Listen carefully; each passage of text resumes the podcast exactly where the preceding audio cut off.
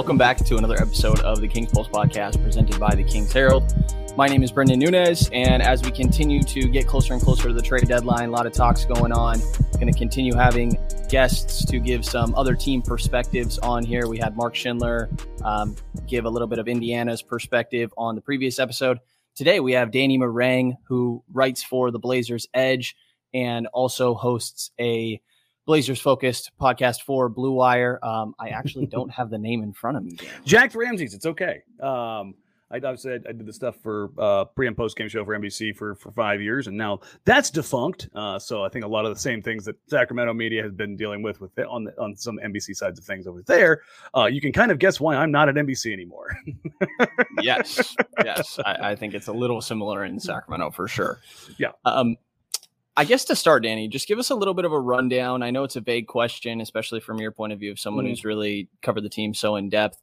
Um, but you know they've really underperformed this year, the Blazers. Um, from Sacramento's point of view, I think a lot of the fan base probably doesn't have a great grasp on exactly the reasoning behind that, outside of mm-hmm. maybe some Lillard things. Um, sure, but yeah, give us a. I know again it's vague, but sitting at the 10th seed, 18 and 26, I think is an underperformance for what the expectations were going in. Mm-hmm. So what has kind of gone wrong this year? Uh, number one, you had Mark on here before. I hope he had a terrible food takes. Uh, number two, I didn't get uh, to it. That's oh my God, bad. That, that, that's my that, fault. that's your fault. I mean, well, it's it not is. really your fault. Like he, if you no, all you need to do is just give him one, and he will give you a bad take. Uh, that's kind of that's that's his shtick now. Um, I do find it a little bit weird, and this isn't like a, a backhanded compliment here, but Kings fans un- not understanding dysfunction sounds a little weird.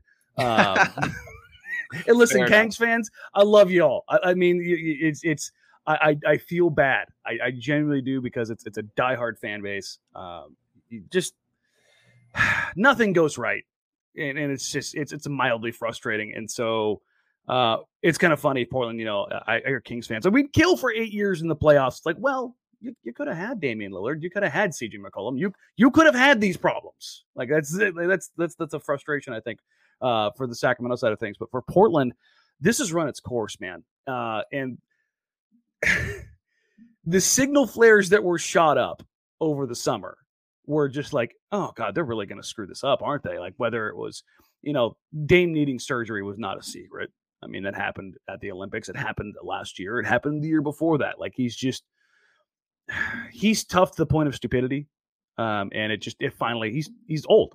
Like you as, as a fellow uh, washed person um, who's about to have hip surgery before he's 40, um, stuff just doesn't work as well when you get older. And they put it off and they put it off and they put it off. I still think Dame has plenty of game because uh, he got a cortisone shot and he looked like Damian Lillard for three weeks. I got the exact same cortisone shot from the exact same doctor two days apart and I felt like a million bucks. And now I sit here today going, ah, it's still not feeling quite as good as it was that day. And I, from Damian Lillard's perspective, I understand why he shut it down. Um, that's you know the big uh, flare in the sky as far as, as Dame. Obviously, Neil Olshey getting fired, rightfully so. Um, he made a lot of mistakes. He tried to run it back. Uh, I think the flip part of this on the personnel side of outside of Damian Lillard is everyone's just tired of it. Like it's the same basic team running back the same stuff. They're like, oh, we'll put some window dressing on it with a new coach. It's like, mm, that's not going to fix it. It's still the same core issues. Um, you've had the same backcourt together for basically eight years, and it's just that's. I have struggled to come up with a a pair of players in modern NBA history who have been together longer with less success than Damon CJ. And you know, I think this is interesting actually because they get pointed to whole Fox and Halliburton pairing, kind of get mm-hmm. pointed to Damon CJ a little bit when it comes to team building, not when it comes to comparing those players' play styles straight mm-hmm. up or anything. But the best two players being these poor defensive guards um, who are offensive focused. And you know, when you say um, we've seen the same thing over and over, like what do you think wasn't tried when it comes to optimizing that duo or or where were the failures in optimizing that duo? It, especially like i said sacramento's point of view i think they're like starting to deal with a similar thing. They never should have had the duo. That was the problem. 2015 obviously they they they have what should have been a western conference finals team maybe a dark horse nba finals team. West wes matthews achilles goes pop and everything goes out the window. Uh, they made a move, obviously, for Arron Afflalo, but he got elevated and put into a wrong position. Lamarcus didn't like the shine that Dame was getting. Uh, CJ makes up a, a, pretty pretty fun run in the playoffs uh, uh under the shadow of Lamarcus pretty clearly leaving. The Blazers lose Lamarcus Aldridge for nothing. They run it back the next year. They're predicted to win 27 and a half games by Vegas. They win 44. In a year that they should have tanked and gotten some things right, they decided to double down on mediocrity. That's what they did. And they kept piling things around. They gave Dame his extension, which he deserved. They gave Dame or CJ McCollum way too much freaking money a year early, which he didn't. and that hamstrung them. Then 2016 comes up. They hand out a $75 million contract to Allen Crabbe. They hand out 40 million to Mo Harkless, 40 million to Meyers Leonard, another 75 million to Evan Turner. Oops. 2017 comes. They pass on Donovan Mitchell, OG Anunoby, John Collins, uh, Bam Adebayo, and they take two of their draft picks and they trade them to Sacramento. Sacramento, yeah, we both have our regrets on that draft. and everybody comes out looking stupid in that draft yep. between Portland and Sacramento. The Blazers take Zach Collins, and again, they gave up two first round draft picks to, to take Zach Collins, right? Where's Zach Collins now? Is he on the Portland Trailblazers roster? No, he's in San Antonio on a G League rehab assignment, and they got nothing for him. So and you, the Kings picks were Josh Jackson and Harry Giles. Uh, yes, yeah. Harry Giles ended up in Portland. It, it, Neil Neil Olshey likes to collect guys that he's he's he's scouted. That was his his thing. Is that was how he operated. So you've now let Lamarcus Aldridge go for nothing. You've sunk a ton of money into free agents that you got nothing out of. That's not true. They they got Andrew Nicholson's dead money, eighteen million dollars worth of dead money, uh, that they're still paying now because they stretched him uh, in 2017. Um, so we're what 2022 now. We're five years. We're still a year removed from Andrew Nicholson being paid off. Just swell stuff. so th- there's just like five year window where like if you had just gone any other direction, like it, where they were picking in that 2017 draft, had they gone basically with any other player that they were looking at, they would have been worlds worlds better off. I mean, just by miles. Uh, I mean, Sacramento obviously knows this. They, they could have done the same thing. This all sounds familiar. Yes. I mean, again, just bad, bad decisions being made. And then they just compounded it. And then they, they catch, they catch a little bit of a spark in 2019. And it was a fun run, but everything lined up. And then they got the crap kicked out of them by the Warriors. Up 14 or more in four straight games, and they lose all of them. Like, that's just yikes and they decided that they were going to run it back again and again and again. And that's what the Kings were the crossroads that they're at right now. If they don't truly believe that De'Aaron Fox is going to be a top top 20 player, they should move off of him. And I love Fox. I, I I I love his game. I think he's fun. He's explosive. But if they don't believe in Fox that the way that they need to, they need to move off of him. Same thing with Halliburton. If if Halliburton's not the guy, because listen, Ben Simmons, for all the warts that he has, all the stuff that we hate, no, nah, you know what he still is? The defensive player of the year candidate, one of the five best passers and creators in the league. Do the, do the Blazers or the Kings have one of those guys? No. Blazers have one, but all right. but you know what I mean? Like you need two in this league, and for the Kings, they need one so they can build. So uh, that's where, like, if you're looking at those comparisons, the Blazers and Neil Olshey particularly failed to trade CJ McCollum for five straight years. And it wasn't because people weren't making offers. It was because they said no. More particularly, he said no, and he was asking for the moon. And they had opportunities to go get Paul George. They had opportunities to get Jimmy Butler. They had opportunities to get James Harden. And they just, nope. And that yeah when we look back as, as, at least me as, as a Blazers uh, media person, so to speak, over Damian Lillard's career in 10 years, and I go, God, they wasted five, six years of his prime, or they wasted his entire prime, just doubling down on stupidity. It's going to be frustrating. I'm, I'm going to enjoy the, the fun stuff and all that, but I'm going to look back and go, why? Why? Why? Why didn't you have the gall to make one move? And I, I, think Sacramento, you guys, it's what, since 0405 or 0506? 06. Okay. Yeah. So for 15 years, I understand that those windows are different. Like with Portland, eight straight playoff appearances. The Kings need a playoff appearance. Like they they need that. I, like, I, they, they, I think you if you go 17, 18, 19, maybe 20 years without a playoff appearance, you're snuffing out any and all joy at that point in time. Like that's that's that's accepting way too much. Yep. And I think the Kings really need to chase this and and make small moves and maybe make a big, big move that causes a course correction that the Blazers didn't take. Yeah. Interesting. So um, I am with you. I, I think that it, a lot depends on their valuation of Fox and Halliburton. Mm-hmm. Um, Fox, I'm, yeah, I mean, I, I do really like Simmons and I see the logic there. Um, it's interesting um, because, yeah, I, I mean, I've been very vocal about countering the whole I guess what I mainly was countering and had agitated me recently was this idea of they have to trade Fox like right now this season. And trade him right now. That that that's just um those it was too strong worded for me. I don't think that his mm-hmm. value goes down. I think it's different if you're using him to capitalize on other opportunities like uh potentially Simmons fits into that. It depends how you feel about Sabonis. Maybe he fits into that. Um, but I, I think that that is very different than like we have to move Fox right now. We're shopping Fox, and I just don't think that that's quite where I'm at.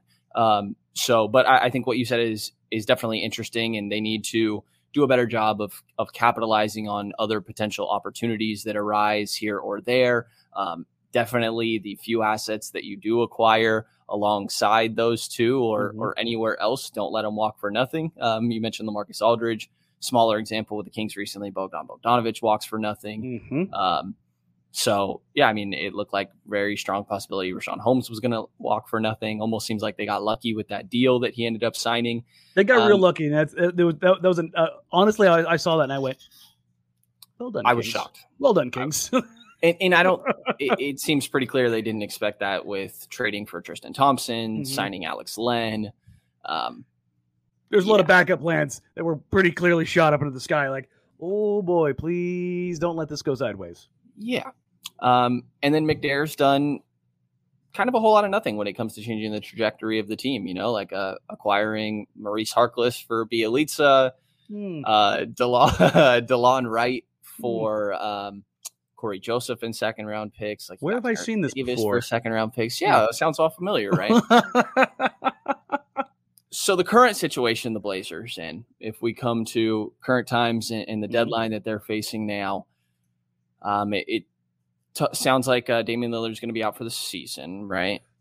Legally stated, he will be out for five to six weeks. He will reevaluated at that point. Um, if I'm a betting man, I'm betting very heavily on him being out for the season. Okay.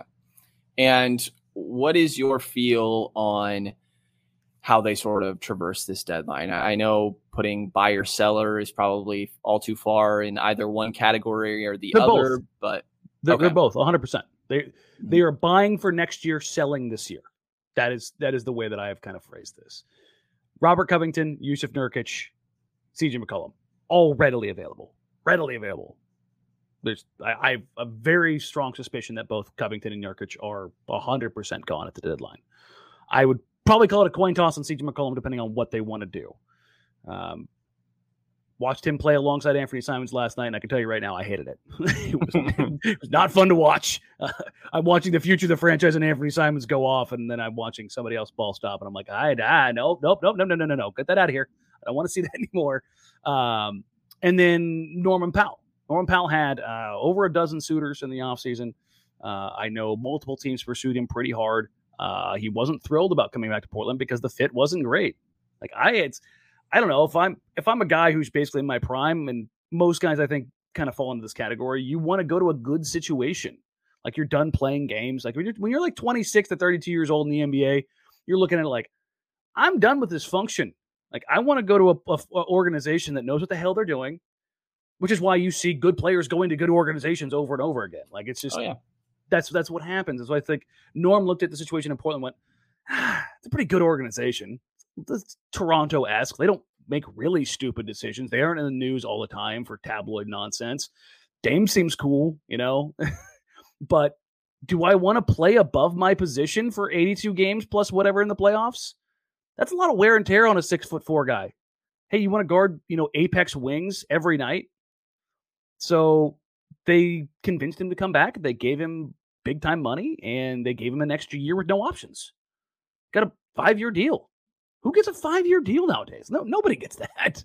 And it's an escalating contract. So Norm's going to be 32 years old in the highest paying year of his, career, uh, of his career. That seems like a good deal. But you had a ton of teams who were like, Norman Powell, I would like a guy that averages 18 a game and, you know, basically shoots 45, 40, 85, plays hard, doesn't give any issues, really just would kind of eat, sleep, live in a gym if you let him. So if the right offer comes down the pipe for him, I could see it. Detroit, New Orleans, New York, I could see all those teams. Hell, if if uh, Sacramento made a move and all of a sudden you slide Halliburton down to a one, I could see them being really interested in a guy like Norman Powell to complement uh, a Ben Simmons Halliburton or a Ben Simmons De'Aaron Fox backcourt. Like, so for Portland, everybody save Dame really is is on the market. But uh, if Anfernee Simons is going to be included in a deal, it better be a star coming in return. That's kind of how they're looking at that right now. Yeah, what does it mean um, selling this year, but sort of buying for the future? Like, what is what is the future? If it's next year, like, is it draft assets? Is it young players that have a few years and are already starting to contribute? Like, in your mind, what does that what does that mean? The the Flares are kind of up, right? Uh, the Blazers have been linked to Jerami Grant and Miles Turner pretty pretty heavily. Um, the Blazers know that Damian Lillard has a couple years left, and he's this organization in a nutshell. Like he is everything, both on the floor and off the floor in the community. And so they're, what it looks like, committed to building around him one more time. So you want to get guys that are in that 25 to kind of 29 range. Not not too young, not maybe in prime in prime. I mean, ultimately you do, but that's kind of the window I think they're targeting. Because you look at a guy like Jerami Grant, who's what 28, Miles Turner's 26, 27. Uh, you want to get maybe a couple years younger. You want to get a little bit bigger. You want to get a little bit more athletic. And I think if you're if you're dealing a guy like CJ McCollum, I think part of what their their analysis is going to be is is there a team out there that is willing to make a swap or as part of a three team deal that gets them better next year, while maybe not impacting their their their game this year, because ultimately they're soft tanking. They're not going to beat Detroit or Orlando or Houston or OKC to the bottom, but the Pacers, uh, the Kings, yeah. I mean, listen, Anfernee Simons is is that dude. It's terrifying how much that that switch is flipped. Uh, but the second that bench comes in right now, it is a human victory cigar for the opponent. They were uh, minus 18 overall, I think, uh, last night against the Heat in very limited minutes uh, in the second half. I mean, it was over like whew, gone in a nutshell, just packed up, ready to go. The Blazers can do that for 37 more games. They can pick up, you know, maybe eight more wins and still be in that cellar. And you've got another another guy entering the NBA draft now. Now, so you got the three guys at the top, and you're throwing another point guard in there. Now, maybe some have some other teams who are making decisions about that. So, if the Blazers can somehow sneak into a top six lottery and then get lucky, hit a top three, hit a top four, get real weird with it, have that pick in their back pocket going into the draft day, all of a sudden, maybe a Jaylen Brown shakes free, and you've got salary ballast and some guys and a top three pick. Again, this isn't to say that that's what's going to happen, but if you have that asset in your pocket, yeah. So they're they're looking to stack losses, and then they're which why trading for guys like Miles Turner makes sense because he might need surgery, he might need to sit out the rest of the season. So when you're looking at that, the the impact and as far as it pertains to the Kings, Robert Covington heard his name a million times linked to to moves with Sacramento. Covington for Bagley makes sense kind of for both teams because I've heard other teams like Detroit and Indiana would be interested in a guy like Bagley. Why? Because they're probably resetting and they want a little bit of youth and they want to take some flyers on some guys. The Kings, they need a guy like Robert Covington who, I mean, let's be honest, just stable.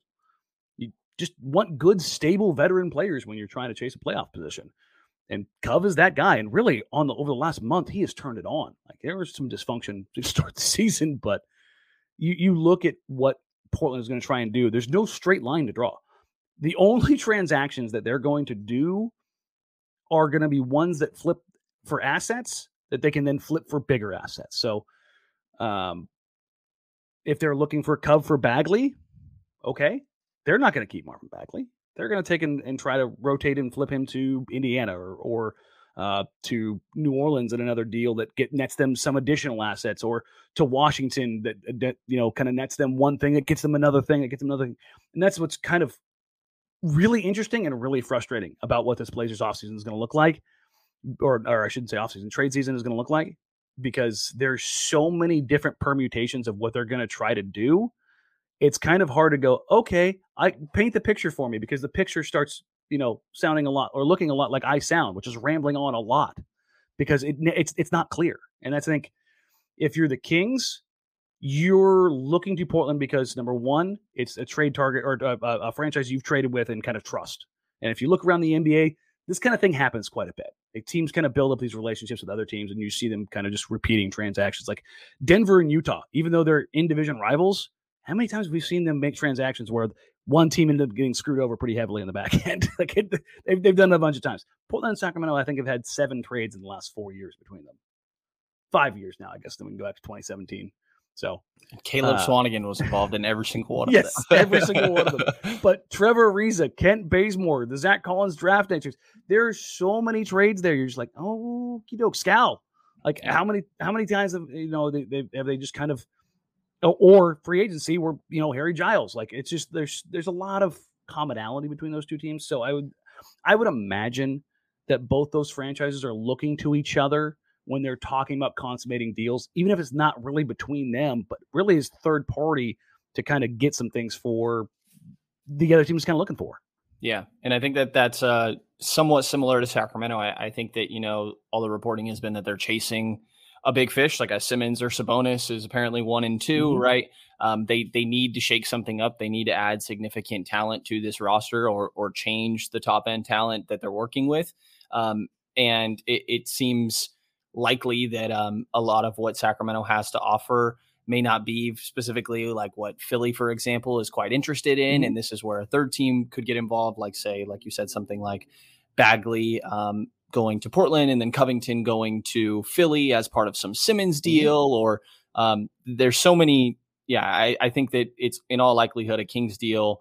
Um, from just reportings that we've heard is that it would take a third team um, at very least. Like it's it's going to be a very complicated deadline, eh, specifically when it's these teams that are trading like top end talents and still wanting to remain relevant. Like I try to look back at previous trades, and it's it's difficult to find a an all star that's traded and early in their contract for more like win now talent in return. Like that's just not typically what we see. Usually it's a team that's looking to get a little bit worse and reset. Yeah. And the crazy thing is, this next free agent market is not good.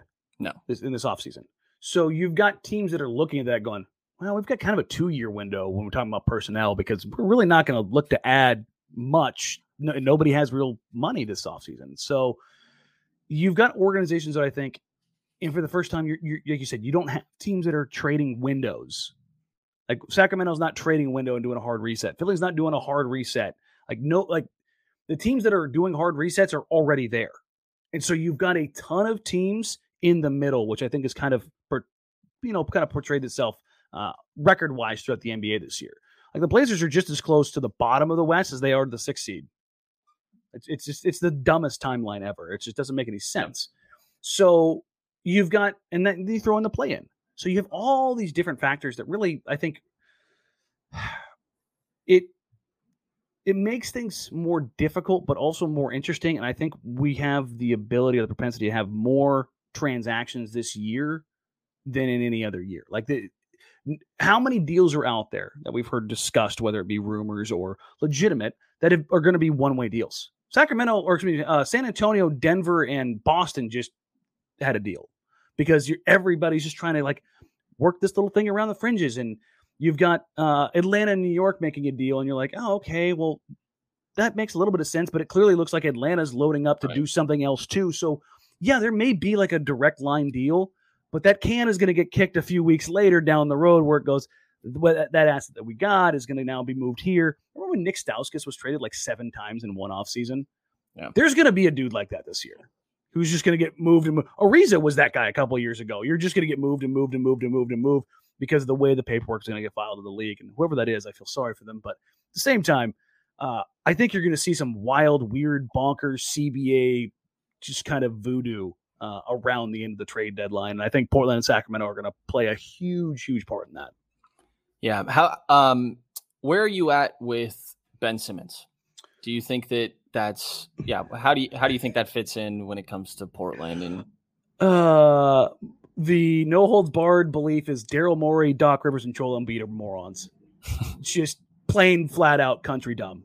I just I can't I can't think of a way where you look at this situation and you manage it worse. I just, especially with the comments that came out today, I just the the gall to go out in public and lie through your teeth like Daryl Morey did today was just.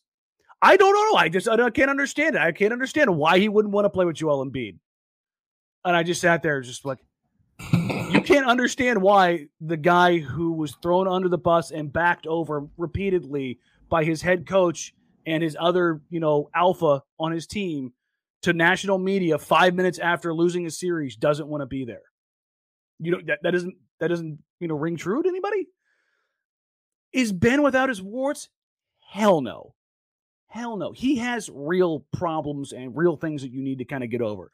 The off the floor stuff, as far as like giving a damn about basketball, that's a real question I have.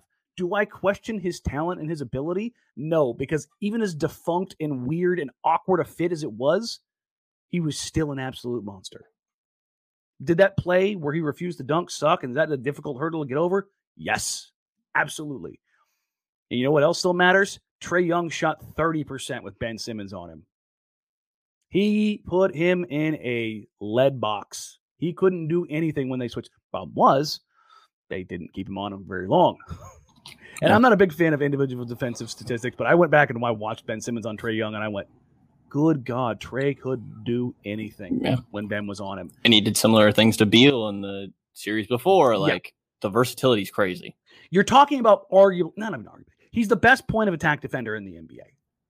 Like he, you, he, Damian Lillard does not have the best handle I've ever seen, but he takes stupidly good care of the ball, and it's very hard to get it away from him. When that season, when Ben came to Portland, I was sitting down low in the media section, and I watched Damian Lillard turn his back to Ben Simmons for about 70% of the possessions because Ben was hounding him at 45 feet, hounding him, and Dame couldn't deal with it. That is not a normal thing. To be able to take Damian Lillard out of his game by yourself is a wholly different level than anybody else in the NBA possesses. That's what Ben Simmons is, is capable of doing you throw in just the ability to. This is the stupid thing. Ben Simmons, everybody knows isn't going to shoot outside 10 feet. Everybody knows. Everybody still packs the paint. And you know what he does? He still finishes 72% of his shots at the rim. Like he he has holes in his game, but the things that he's good at, he's so good at, he's in the top 99 percentile. So if, if you're if you're Sacramento, if you're Portland and you've got an undersized guard who doesn't do great at navigating screens, do you think maybe adding the best on ball defensive player in the NBA is helpful? Do you think maybe adding one of the premier playmaking wings of the last 25 years is helpful? Do you think maybe adding a guy who can play four on three better than anybody, better than even Draymond Green, who has led a title team by playing that role, is a good thing to add? Yeah. Even with all the stupid warts. Sacramento's primary weaknesses right now that we hear over and over are rebounding, closing possessions, mm-hmm. um, all forms of defense, mm-hmm. communication, mm-hmm. uh, perimeter containment, rotations, every single form of yeah. defense, and playmaking. What is it that Ben Simmons does at an elite level? like, yeah. how many guys in the NBA can legitimately grab and go, and no matter what you do and how much you wall off, that they can go, go score? Because for me, the number's three. It's LeBron, it's Giannis, LeBron. and it's Ben. Yeah. That's the that's it. That's the that's the number of guys who no matter what you do, it doesn't matter. And that's that's such a tremendous thing to be able to do. And heaven forbid, heaven forbid, somebody gets into Ben Simmons's head and fixes whatever is going on. This or, is part of what's interesting to me. Like Philly media is so cruel, right? Is is what mm-hmm. everybody's saying. Like he'd be absolutely praised and adored in Sacramento. I think if you get him out of any glamour or high profile top five media market, it helps. Problem is, off the court, Ben wants to live that lifestyle. He wants to have his cake and eat it too. So he's not he's not faultless in this. I definitely don't want to portray it as that. But if you're talking about Ben Simmons, I, I don't think that there's two better places for him to go than Portland and Sacramento. Like you can be in a relatively big city, but you're going to be loved if you show up and work. Like the, I think Sacramento and Portland fan bases are very much the same in, in like the sense of if you show up and you work and you put in shifts, they'll hang your jersey in the rafters. Just unabashedly. You will be loved like you've never been loved. I'll tell you right now, that same play, it happens in Portland, playing for Portland. People are mad about it, but you know what people are saying over and over again? Ah, I'll get them next year. Which is oh, that's a different story. I, it drives me insane about this market, but um, yeah. or we wouldn't have been here without him. Yeah, exactly. It's a, it's a totally wholly different mindset. It's it's very interesting, but uh, Ben needs to get the heck out of Philadelphia. There's no doubt about that, and I I am still very much sold on his upside. But flip side of that is as as as if I'm Portland, I'm not giving up personnel. I am not giving up Anfernee Simons. That's just that's that's a non-starter for me. I am not accepting back a a you know, a player that you're like, eh, I don't know about all that. And I don't know if that's necessarily the same for Sacramento. I don't know Sacramento can put themselves in that same shoe and go, yeah, can we can we not give up Hallie? You know, and it's just like I don't think there's a world that they live in where they can afford to not give up what's necessary to get him if it's a real thing and he will report and be a part of that team. Yeah, my interest my my kind of take on it is just do everything you can to make it happen without including those guys. Like obvi- obviously, I, I think it's a very basic take, but mm-hmm. like actually trade your first round picks. They haven't traded a first yeah. round pick since they've acquired De'Aaron Fox. So like it's hard to say that De'Aaron Fox can't do X, Y, and Z when he's been surrounded by he, Haliburton's probably the best teammate he's ever had in his career, and he yeah. just is getting that. Yeah. Um, so I, I, agree. They're certainly not in a situation where they can act like, oh no, well if we just keep going with what we're going, we're fine. Um, obviously, it's not working. Like something needs to change. Um, if you can, like I think Sacramento draft picks are probably pretty valuable around the league, given how they uh, tend to perform. I, yeah, I would tend to believe that if you were putting all just a franchise's draft picks on the tables and you were just kind of going, hey, whose would you value the most in any given year? Sacramento's would be pretty high. Yeah. Unfortunately. right. I, yeah. Um, but you could try to turn that in your favor somewhat by by using that to flip and acquire more mm-hmm. assets. Like you need more top end talent. Um, so I think do what you can to not include those guys, but I don't know that a freaking Harrison Barnes Buddy, he, and then the other thing is that Sacramento is the only team, and we've seen counteracting reports. Mm-hmm. I guess you could say that with everything. Sacramento sure. is the team that I feel like I've heard the most saying that, like, oh, well, actually considering taking on Tobias Harris as well. Um, and I, I, think that that would change the asking price for Simmons if the idea is that Philly is looking to eventually have cap space towards a James Harden. so all of a sudden, swapping talking, like fifteen million dollars worth of salary is yeah. like that when it's all said and done, Sacramento ends up, I think, with like what fourteen something more in the general deal that's been discussed. That is not a small thing because you send out five players, you take back two, maybe three, and you're getting a fifteen million plus dollar cap hit. That is a yeah. massive undertaking. But at the same time, can you maybe keep one of those pieces, like you said? And I think if that's if you want to try to you know, thread that needle of living in both worlds, Sacramento's a lot like Portland. You're not landing free agents. Is Tobias Harris on an overpaid contract? Yeah. Is that really a, a, a big deal for Sacramento? Probably He's not. Already the second best player on the team. If you that's like... kind of what I mean. Like it's like, is that really like? I, I understand when you look at the numbers, it doesn't look pretty, but when it's all said and done, hmm, can you really look that gift horse in the mouth and be like, ah, I just can't do it? You know, so again, that's why I keep going to coming back to Sacramento makes the, makes the most sense because they can because there's so many different contracts. You, have got young players, you've got uh, Barnes on a, on a good controlled deal. Yeah. Obviously, Hield has wanted out for a while. Um, he's that salary ballast that you need, and then you get two players on your team who, I mean, day one are your first, second best players. Like, yeah. is that optimal for you? No. Are you in a better position than you were before if you get buy-in from those two guys? Absolutely and they have to try something. They're not willing to optimize draft picks based on um, trying to get a, a, higher pick. Like clearly, we've heard left and right. There's a postseason mandate going on, right? So if you're gonna do, if you're gonna say that that is the case, then act like it. Be willing to acquire more talent. Um, do you think there's anything to like CJ Ben as a base, or already would have happened if that was? Yeah, like I listen. I would give up CJ in three firsts. I hilariously I tweeted out I think probably two nights before that deal, and I go, you know, or when I say that deal, when when Ben didn't take the layup or the dunk, whatever you want to call it, I think I would give up CJ in three first. Like that's that's a lot of capital, particularly as it pertains to Portland, because like Sacramento, you make your living and your bones through the draft.